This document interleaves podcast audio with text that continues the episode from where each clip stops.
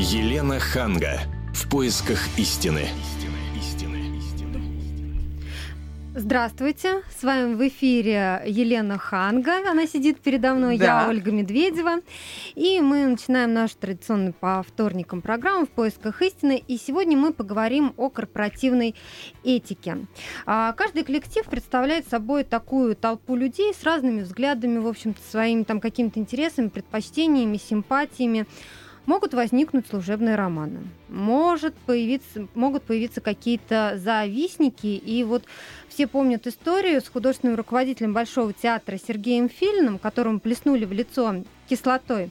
И а Сейчас в заказе на это подозревают солисты Большого театра Павла Дмитриченко. Говорят, что по характеру а, этот самый Павел а, человек очень внушаемый, он хотел взять на себя роль революционера а, и ну, совершить такой вот переворот в Большом театре. А, Кто его подстрекал, следствию предстоит еще выяснить, но у нас на связи сейчас с нами корреспондент «Комсомольской правды» Анастасия Плешакова. Она нам расскажет подробности. Анастасия, добрый вечер. Добрый вечер. Настя, ну расскажите нам, а кого сегодня задержали? Мы так поняли, что появились новые подробности в этом деле. Да, к счастью, появились новые подробности в этом деле и задержали всех троих подозреваемых э, в покушении на Сергея Филина. Сегодня, сейчас уже можно назвать имена этих людей или не людей, я даже не знаю. Это Мгм. Андрей Липатов, это Юрий Заруцкий и уже упомянутый вами Павел Дмитриевич. Скажите, а кто они? Они артисты, они артисты-солисты балета или кто это?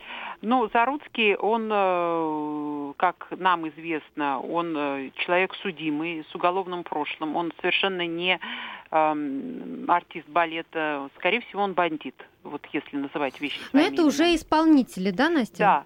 А э, Дмитриченко, да, это солист э, балета Большого театра. То есть это непосредственный подчиненный, ну, если, я не знаю, в балетном мире и в театре это м, можно, есть такая субординация, и все, это э, подчиненный э, Сергея Филина. Он Ну вот говорят, да, что а, вот этот самый Павел, человек, которому Филин дал, можно сказать, дорогу в жизнь, дал ему там одну из главных ролей, роль Ива- Ивана Грозного и так далее. То есть а, говорится сейчас что-то о мотивах. Почему все-таки он пошел на такое преступление? Ну, дело в том, что э, мотивы, вообще там на самом деле очень интересная, запутанная история, которая, я думаю, сегодняшней операции, вот такой по задержанию этих преступников, она не закончится. А, она будет продолжаться, потому что могут скрыться совершенно неожиданные подробности и, и исполнители, заказчики, ну вот как говорят э, в, в правоохранительных органах, фигуранты этого дела. На первый взгляд, э, Павла Дмитриченко могла он, мог руководствоваться, ну вот, ревностью, как ревностью вот такой именно мужч- мужчины к мужчине по, по поводу некой дамы, а, так и творческой ревностью, потому что, конечно, Сергей Филин там их всех обошел, Мгм. и, естественно, как худрук он влиял на репертуарную политику, кому-то давал роли, кому-то не То давал. есть Как вы- профессиональная зависть. как вы, да, как вы правильно заметили, он танцев... да- дал в прошлом году, эм, Павел стал исполнять эм, Ивана Грозного в балете Иван Грозный, то есть главную партию. Но все это все-таки характерные роли. Если вы посмотрите на фотографии вот э, его в образе Ивана Грозного, вы поймете, что это в общем-то, не премьер классического балета, именно характерный ар- артист, он и злого гения в «Лебедином озере» танцевал, в основном это характерные роли. А каждый э, танцовщик, несмотря на то, что у него есть какие-то свои физические возможности и, и физические данные, он все равно хочет быть э, э, он хочет быть щелкунчиком Спартак. и принцем, и, там, Да-да. и, и- и так далее, и так далее. То есть э, танцевать главные партии в классических балетах. А Вот. Возможно это, но я думаю, что, скорее всего, это мы с вами так смотрим по поверхности, а если заглянуть глубже, то э, вот этот Павел, он, как говорят, человек очень внушаемый, импульсивный, на него легко влиять. И люди, которые э, стоят вот за э, этим преступлением, они могли преследовать свои какие-то цели и просто использовать и манипулировать э, А он Павлом. уже дал какие-то показания? Нет, он, ну, видимо, он дал какие-то показания, но пока нам неизвестно, какие он дал. Известно, что его задержали. Более того, известно, а, что вот когда а, проходили ну, предварительные вот эти следственные мероприятия, да, а, многих артистов, которые входили в круг подозреваемых, их э, предлагали пройти проверку на детекторе э, лжи, и вот Павел, насколько я знаю, он отказался от этой проверки. Mm-hmm. Более того, на собеседовании к следователю, ну, на тот момент это не допрос, это, скорее всего, беседа, да, со следователем, он, э, равно как и там Николай Цискарий и многие другие, а, кто был в, числе подозреваемых, да, угу. они приходили со своим адвокатом. И я думаю, сейчас, если он и будет давать какие-то показания и как-то общаться со следователем, а куда ему деваться, да, это будет проходить в присутствии адвоката, и все там очень грамотно, на самом деле, организовано, вот, несмотря Настя, на то, что... а говорится ли о том, что могут быть еще какие-то задержанные, или это все причастные лица? Ну, на сегодняшний день это вот и те, которые, которых планировали задержать, и их и задержали. Возможно, они раскроют еще вот я, как я так, уже сказала, список видите, может расшириться. Может расшириться, и мы можем узнать какие-то неожиданные совершенно имена, которые стоят, ну, в частности, за Павлом Дмитриченко, вряд ли за этими уголовниками, которых просто наняли за деньги, чтобы они совершили угу. это черное дело.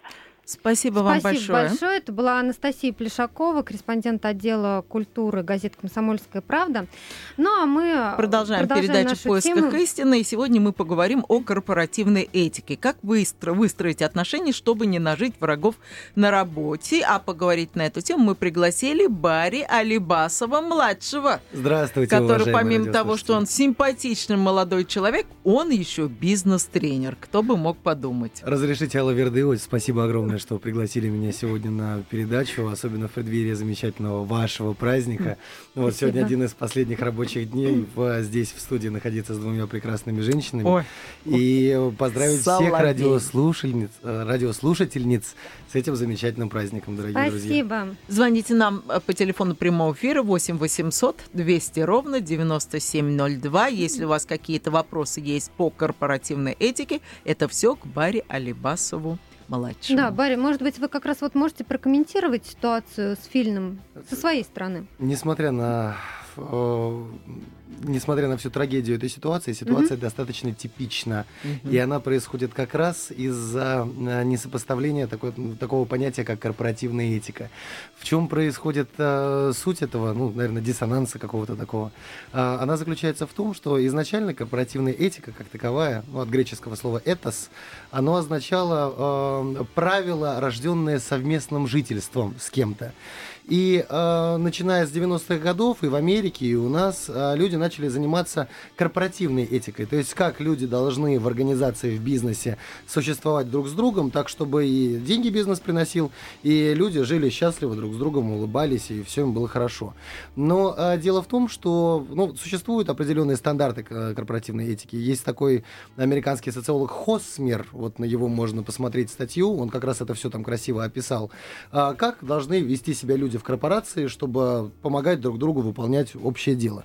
Но дело в том, что э, такое понятие, как корпоративная этика, у нас в компаниях зачастую строится не на общепринятых философских догматах, понятиях и исследованиях ученых. Корпоративная этика в компании зачастую строится на представлении об этике руководителя компании.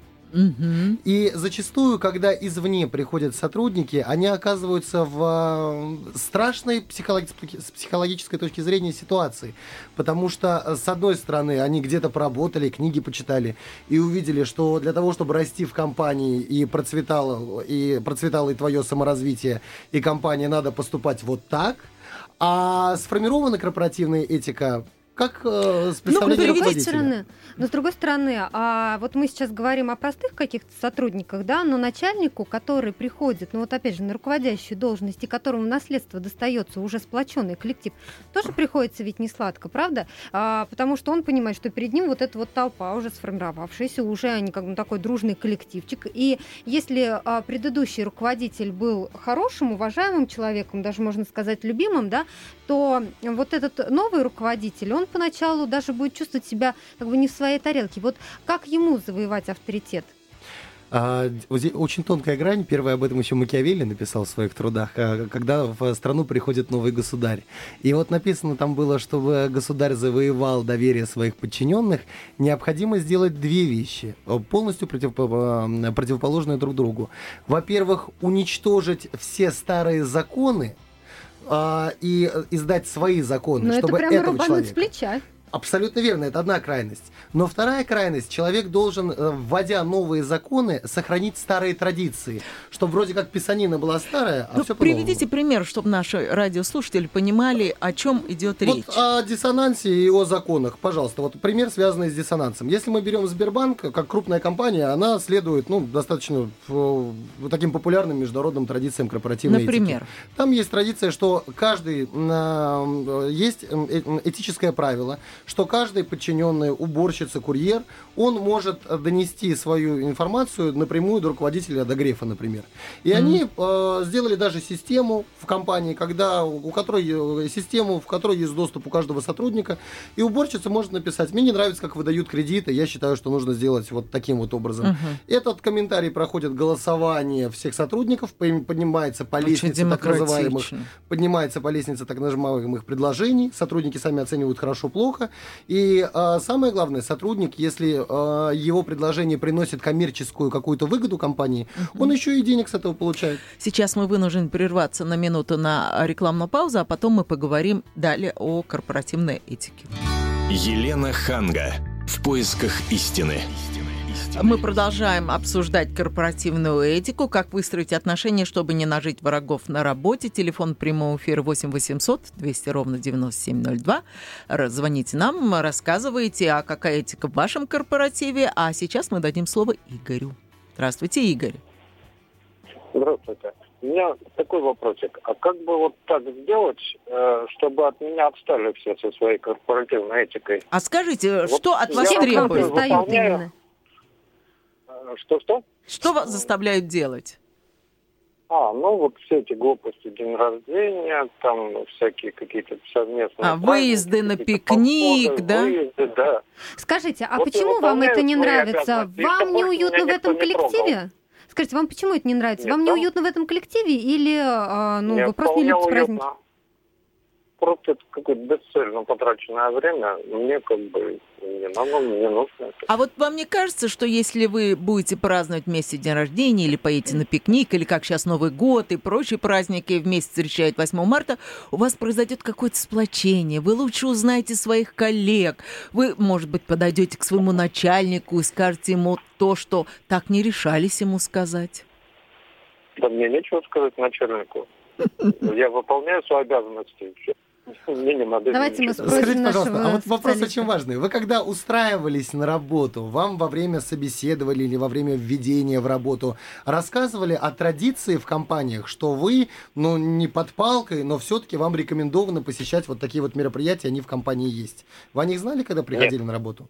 Нет, не рассказывали об этом. А если бы вам Просто рассказали, пришел... вы бы пошли бы на работу или вы бы сказали, о, нет, не, не надо, я этого не люблю?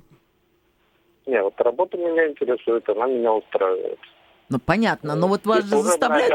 адекватно зарплате. То есть в этом меня все устраивает. Но вот это вот суета надоело. Ну, вы знаете, здесь как бы можно понять начальников, да, потому что они все-таки тратят деньги, они хотят, чтобы сотрудники как-то были, ну, ближе знакомились в неформальной какой-то обстановке, да, и считают, что это а, сможет сплотить коллектив. А вот но... сейчас опять вот тут противоречие, о котором мы говорили. Вот мы с вами остановились на Сбербанке, но противоречия не закончили. В Сбербанке демократично, как мы с вами да. говорили до эфира. Уборщица, курьер может э, сказать свое предложение Грефу, и это, э, это стандарт международной корпоративной этики. Но в большинстве компаний руководитель авторитарен, и он считает, что он должен принимать решения. И вот получается, когда извне приходит сотрудник, сотрудник, который знаком с общепринятыми правилами, и он хочет донести через своего руководителя, через руководителя руководителя, в общем, прыгнуть через голову и донести до непосредственного лица, принимающего решение, свое мнение, он это пытается сделать в новой компании. Слушайте, это как Его раз это мочат... нет проблем, потому что к нему он один раз попытается, а на второй раз ему объяснят, не надо этого делать, если хочешь здесь работать. Это как раз понятно. И он, например, перестанет писать напрямую руководителю корпорации. А что делать вот с такими людьми, как вот до нас дозвонился Игорь. Но не хочет он праздновать 8 марта в кругу своего коллектива. Он дома с женой, может быть, хочет праздновать ну, знаете, 8 кстати, марта. здесь мне вспоминается история, которая произошла в декабре прошлого года. В Смоленске разыгрался скандал, когда вице-мэр э, вынужден был подать в отставку после новогоднего корпоратива. Дело в том, что мэр сказал,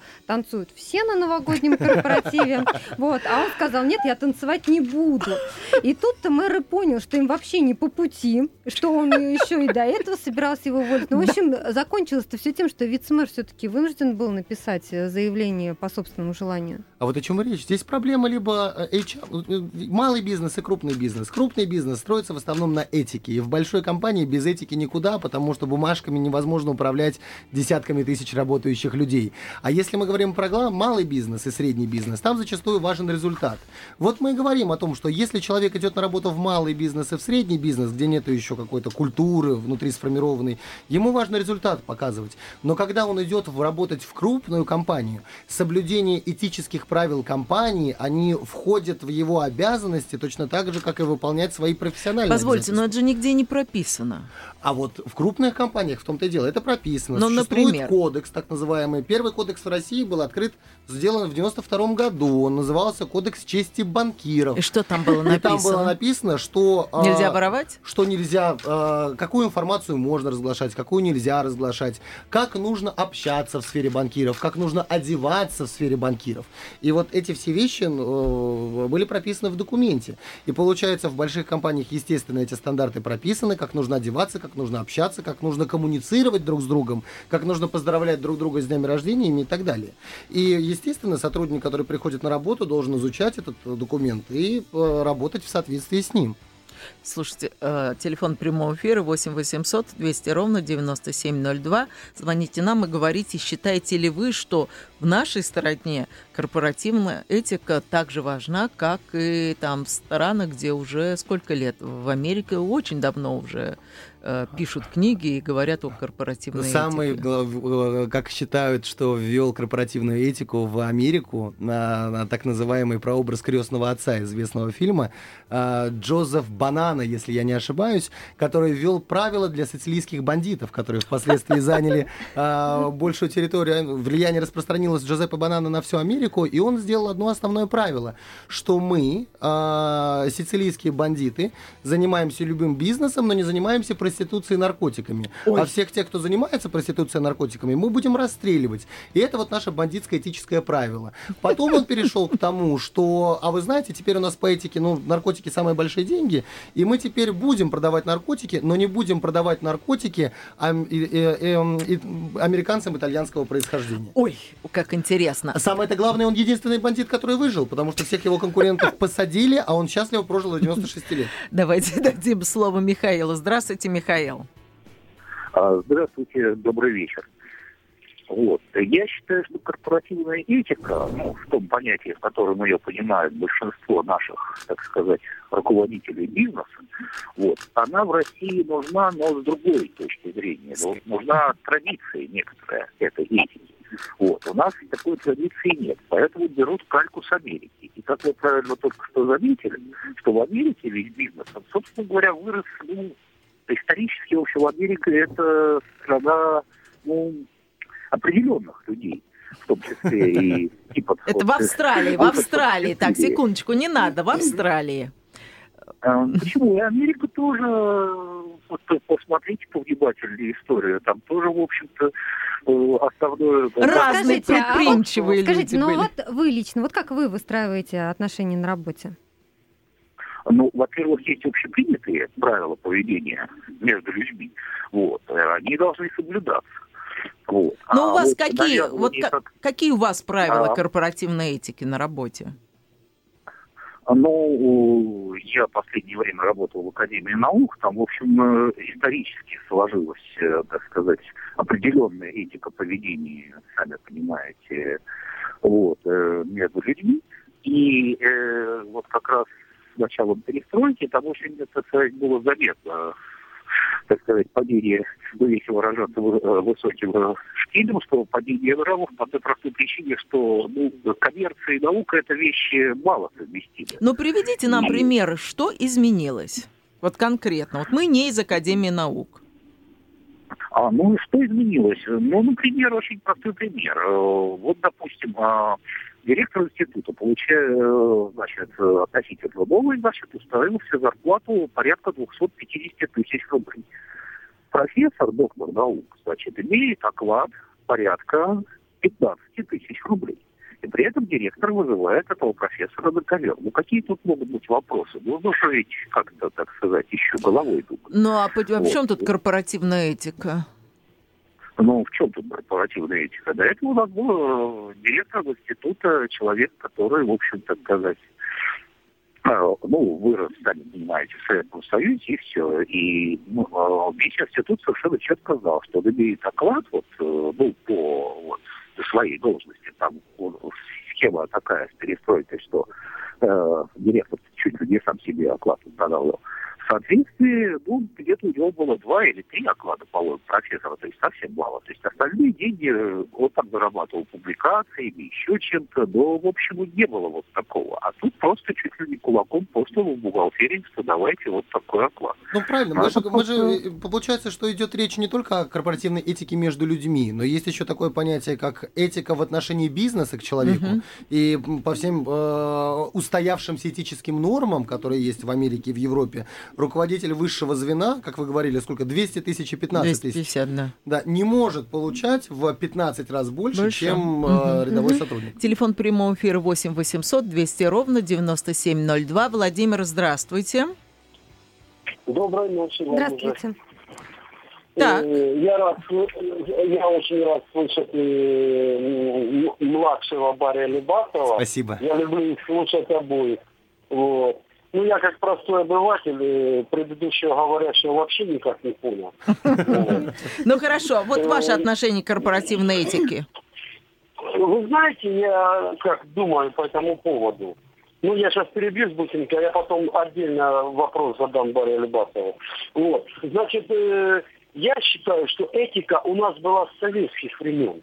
Вот. Только это как-то называлось у нас по-другому. Ну, допустим, я там в школе учился, девчата нам устраивали там, э, как, а ну-ка мужчины, там, мы им там, а ну-ка девушки. Ну, Сейчас на работе, допустим, э, да, да, это, это то же самое, мне, в принципе, так думается, как простому обывателю, вот. вот. И, и этика еще зависит, мне кажется, вот я работаю в сложном предприятии. У нас такие корпоративы, ну как, э, смотря какая публика собирается на эти корпоративы. Uh-huh. Вот. Да, это мое личное мнение. Вот. А да, они нужны, конечно, но это они как, это сейчас э, пришло к нам. Э, в советских времен у нас как-то это все называлось, там такие праздники и прочее. А Сейчас это все как-то взяли из Запада за основу. Угу. Вот. Хорошо, спасибо за ваш... А, а вопрос у вас да, был, Дарья Алибасова? Я, да. я жду. Э, значит, такой у меня вопрос. К нам пришел новый директор. Вот. Значит, вот он уже два месяца у нас. Он никак себя не, пок... не проявил еще. Не проявил никак. Хотя с предыдущей работы, а он был главным инженером, значит, э, о нем неплохие отзывы. Но я знаю, что он понаставил кругом видеокамер и затаился. Что нам от него ждать? Скажите, пожалуйста. Если директор... О, спасибо большое за шикарный вопрос. Если директор еще никак не проявился, то, в принципе, ничего выдающегося ждать от него и не придется. Хотя меня другой взволновал. Вот да. понас, понаставил видеокамер. Вот э, можно ли устанавливать видеокамеру, не предупреждая об этом сотрудников? И в каких местах можно устанавливать видеокамеры? А, сложно мне сказать с законодательной точки зрения. Да, это больше такой да, юридический, это юридический вопрос. вопрос. Но вот э, по своему опыту в разных компаниях мы следили за сотрудниками, где-то и не следили за, за сотрудниками. В общем, если дело идет рабочего процесса, то никто у нас не испытывал каких-то этических комплексов по поводу того, что можно поставить камеру uh-huh. а, напротив кассира, напротив звонящего человека. А если мы говорим о том, что поставить камеру в туалете, то это да. уже не имеет никакого отношения к работе, и мы считали это как раз неэтичным. Но опять же, говоря корпоративная этика, а мы говорим об этике в рамках определенной корпорации, организации. А каждый организм выстраивает внутренние правила, как он считает нужным. Другое дело, будут они способствовать его выживанию и развитию, угу. или будут наоборот, придумают такую этику, что их зарубит все на корню. Угу. Но тем не менее, вот у нас было отношение такое. Можно снимать, но если это касается работы. Варя, у меня вот такой короткий вопрос перед тем, как мы уйдем на рекламу. Вот считается, что самый сложный это женский коллектив, особенно если там еще начальник. Если нет красивого начальника мужчины. Да, ну вообще чисто женский коллектив. Ну иногда это вынужденно, понимаете, педагогические какие-то коллективы, там детсадовские, да? Очень хорошо как там, Как там а, правильно выстроить отношения, как там не нажить себе врагов? Ох, а, у нас был отдельный отдел, когда я работал в университете «Синергия», а у нас был отдельный отдел менеджеров по продажам, состоящим то женщин. Потому что столкнулись с проблемой, что большое количество женщин в разношерстном коллективе, где и женским склоком, к а, самым различным производственным и не только ситуациям. Поэтому мы решили взять вот активно области, где активно люди коммуницируют, например, отдел продаж, и сделали мужской отдел продаж и женский отдел продаж.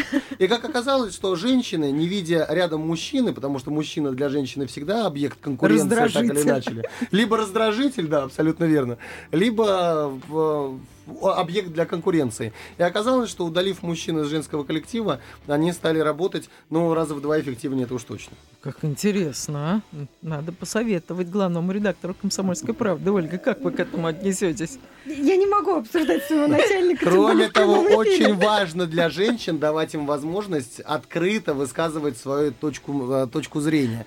Потому что если в женском коллективе не давать женщине придумывать специальные мероприятия, чтобы она могла открыто разнести в пух и прах начальника, владельца и всех остальных, если вы не сделаете это в открытом доступе, чтобы это было входило в этические нормы компании. Если этого не сделать, то это все тоже будет, но подпольно и неуправляемо. Вот так вот.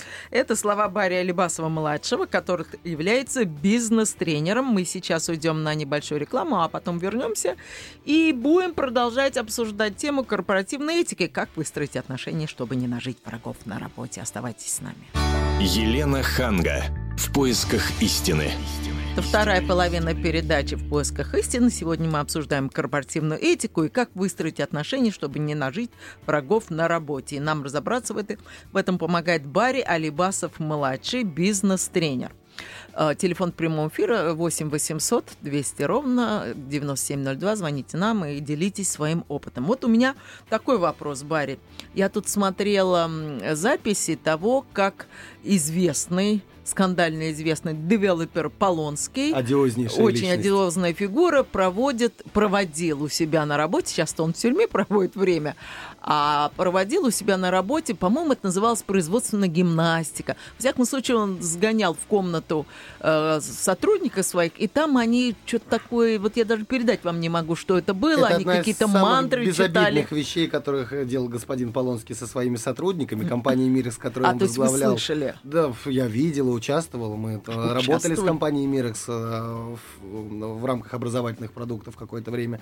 А, так вот, дело в том, что в компании как раз тогда происходило происходила ключевая вещь, из-за которой сотрудники ссорятся и не находятся в гармонии. Потому что сотрудник в каждой компании, он хочет так или иначе выслужиться, получить повышение. И э, во многом соблюдение корпоративной этики компании становится инструментом для того, чтобы получить очередное повышение или похвальбу и хлопок по плечу от руководителя. И вот что получается. Люди приходят в компанию, у руководителя одно понимание, что такое корпоративная этика. У господина Полонского, у него в компании абсолютно нестандартная корпоративная этика.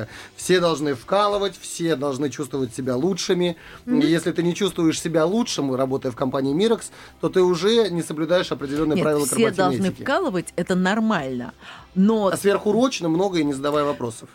Ну хорошо, это хотя бы понятно и объяснимо, но почему они должны делать гимнастику? Ну там какие-то солидные э, девочки стояли. Такое представление было об этике господина Полонского. Он стоял на столе, делал какие-то Он же сам это все тоже делал. Ну Он да, но ему это нравится, а представляете, если кому-то не нравится. В том-то и дело. Вот и получается, что некоторые сотрудники, которые хотят получить повышение, берут за э, в компаниях, где руководитель строит этику не на бизнес-принципах каких-то мировых, а на своем собственном представлении uh-huh. о, о своем собственном представлении, как это должно быть. Получается у сотрудника дилемма. Либо мне, э, если я веду себя этично, я веду себя так, как руководитель, uh-huh. либо я веду себя этично, так, как во всем мире рассказывали, папа, мама учила. И вот вот получается, когда он считает, что ведет себя учи- этично, как папа мама учила, как в книжках было написано, а его за это наоборот еще и выговор ему за это делают, появляется агрессия, направленная в сторону компании. Вот шикарнейший пример. У нас в России с человека требует вот сделай это, и без разницы, как это сможешь сделать. Твоя задача к такому-то, такому-то сделать вот то-то, то-то. Угу. И человек любыми доступными ему способами э, берется за решение данной задачи. В Штатах наоборот, если вот как раз мы заговорили в прошлой части о географическом различии, этническом различии этики, в Штатах наоборот ты должен делать не так, как любыми способами тебе положено, а как написано. И вот э, была такая известная история, когда э, один э, операционист в банке, когда к нему пришли бандиты, он достал ружье и попытался, и напугал их, они убежали из банка, вытащили пистолет, а он дробовик вытащил. Он за ними побежал, поймал их, связал, вызвал милицию, сдал их в милицию, а за это его с треском уволили. Почему? Потому что по стандарту, если в отделение банка заходят люди с э, пистолетами, твоя задача незаметно нажать на кнопочку, выдать все деньги и ни в коем случае не подвергать опасности ни себя, ни окружающих каким-то героическим бы ты ни К нашему разговору сейчас присоединится Татьяна Огородникова, писательница и психолог. Мы поговорим немножко о другой стороне корпоративной этики. Татьяна, здравствуйте. Здравствуйте, добрый вечер. А, Татьяна, ну вот такой вопрос. А, ситуация, когда начальник пристает к подчиненной, совсем не редкость. Ну и если подчиненный не хочет никаких э, служебных романов, ну вот как ей быть? Надо ли сразу бросать эту работу и искать другую, или, или можно написать как-то письмо в партком, в правком, как в старые добрые времена? Я так понимаю, что мы сейчас э, начали разговор о харасменте, да? Да. Угу. Ну, я думаю, что харасмент в наших условиях это, в общем, обычное дело. А другой вопрос, что считать тем самым харасментом. Вот я прослушала предыдущую беседу. А мы об этом не говорили, мы только дозвонившись до вас стали говорить о харасменте. Ой, как хорошо, Лена. Так вот, на мой взгляд, э, многие наши девушки, они, в общем, не против харасмента. Ольга, ну что вы говорите, Татьяна? Потому ну? что многим это помогает э, и повыситься по службе, и получить какие-то другие дивиденды. У нас немножко другое мировоззрение, потому что, на мой взгляд, если человек против, это уже все давно в законе прописано. То есть единичные случаи насильственного характера в служебной обстановке конечно, имеет место. Нет, ну подождите. Нет, нет, вот в законе закон. прописано, в законе прописано, если к вам пристают грубо. А если вам никто руки не выкручивает, вам просто намекают, вам предлагают, э, ну, не нравится, не ешь, но просто тебя не переведут э, на должность старшего редактора, если ты не поедешь в командировку там какую-то э, далекую. Или близкую. Да. Что делать вот в этом случае? Ну, либо не ездить в командировку и оставаться на э, своем рабочем пути честный, незапятнанный и гордый, либо поехать в, ком- в командировку и получить повышение по службе. Это вопрос абсолютно э, персонального Э, характера. Ну вот Если этика девушка... позволяет девушке написать письмо э, главному редактору. Вот, например, начальник Ольги э, делает ей такие мягкие, неприличные предложения. Например, говорю я, вот как корпоративная этика позволяет Ольге написать э, письмо главному редактору и сказать, что меня, конечно, никто не щиплет ни за какие места, но постоянно просят остаться там до 11 вечера. Я думаю, что корпоративная этика разрешает Ольге написать подобное письмо, а начальник вряд ли будет доволен. Кстати, у меня приличный начальник, я вынуждена сказать, да? Ну, что Станислав Бабицкий очень прилично. Вот, а у меня вот, вот другой вопрос. А, скорее да. вопрос, наверное, и к Татьяне, и к Баре. Вот сейчас модно в разных компаниях выпускать корпоративные календари с обнаженными сотрудницами. С одной стороны, да, наверное, это красиво. А с другой, должны ли девушки девушек вот э, в неглиже видеть их коллеги. Эксплуатировать, я бы сказала, девушек, сотрудниц. Вот ваше мнение, Татьяна.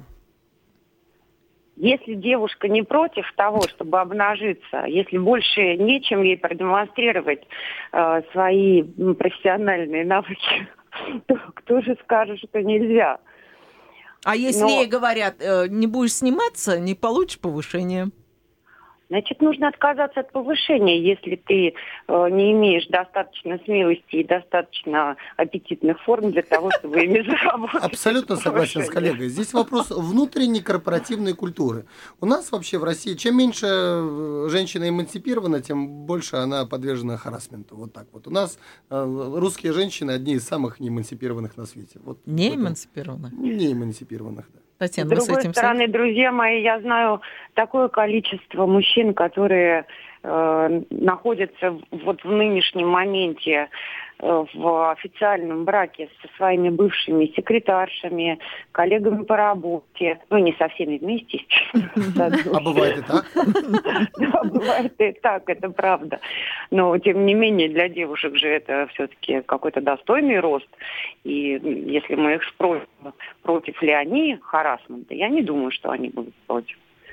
Баря, а вот вы говорите, что ваша жена снимается обнаженной. Да, моя жена. Ну, она, правда, мало того, что она ну, работает моделью, снимается а, да, внешних она... организаций. Так это ее профессия. Так самое главное, когда она работала у себя в компании, вот в последней, вот на телерекламу продавала, там э, тоже делалась каталоги, она всегда в этих каталогах с большой радостью, удовольствием оголялась, и в рекламных роликах оголялась, и с радостью позиционировала всю свою компанию.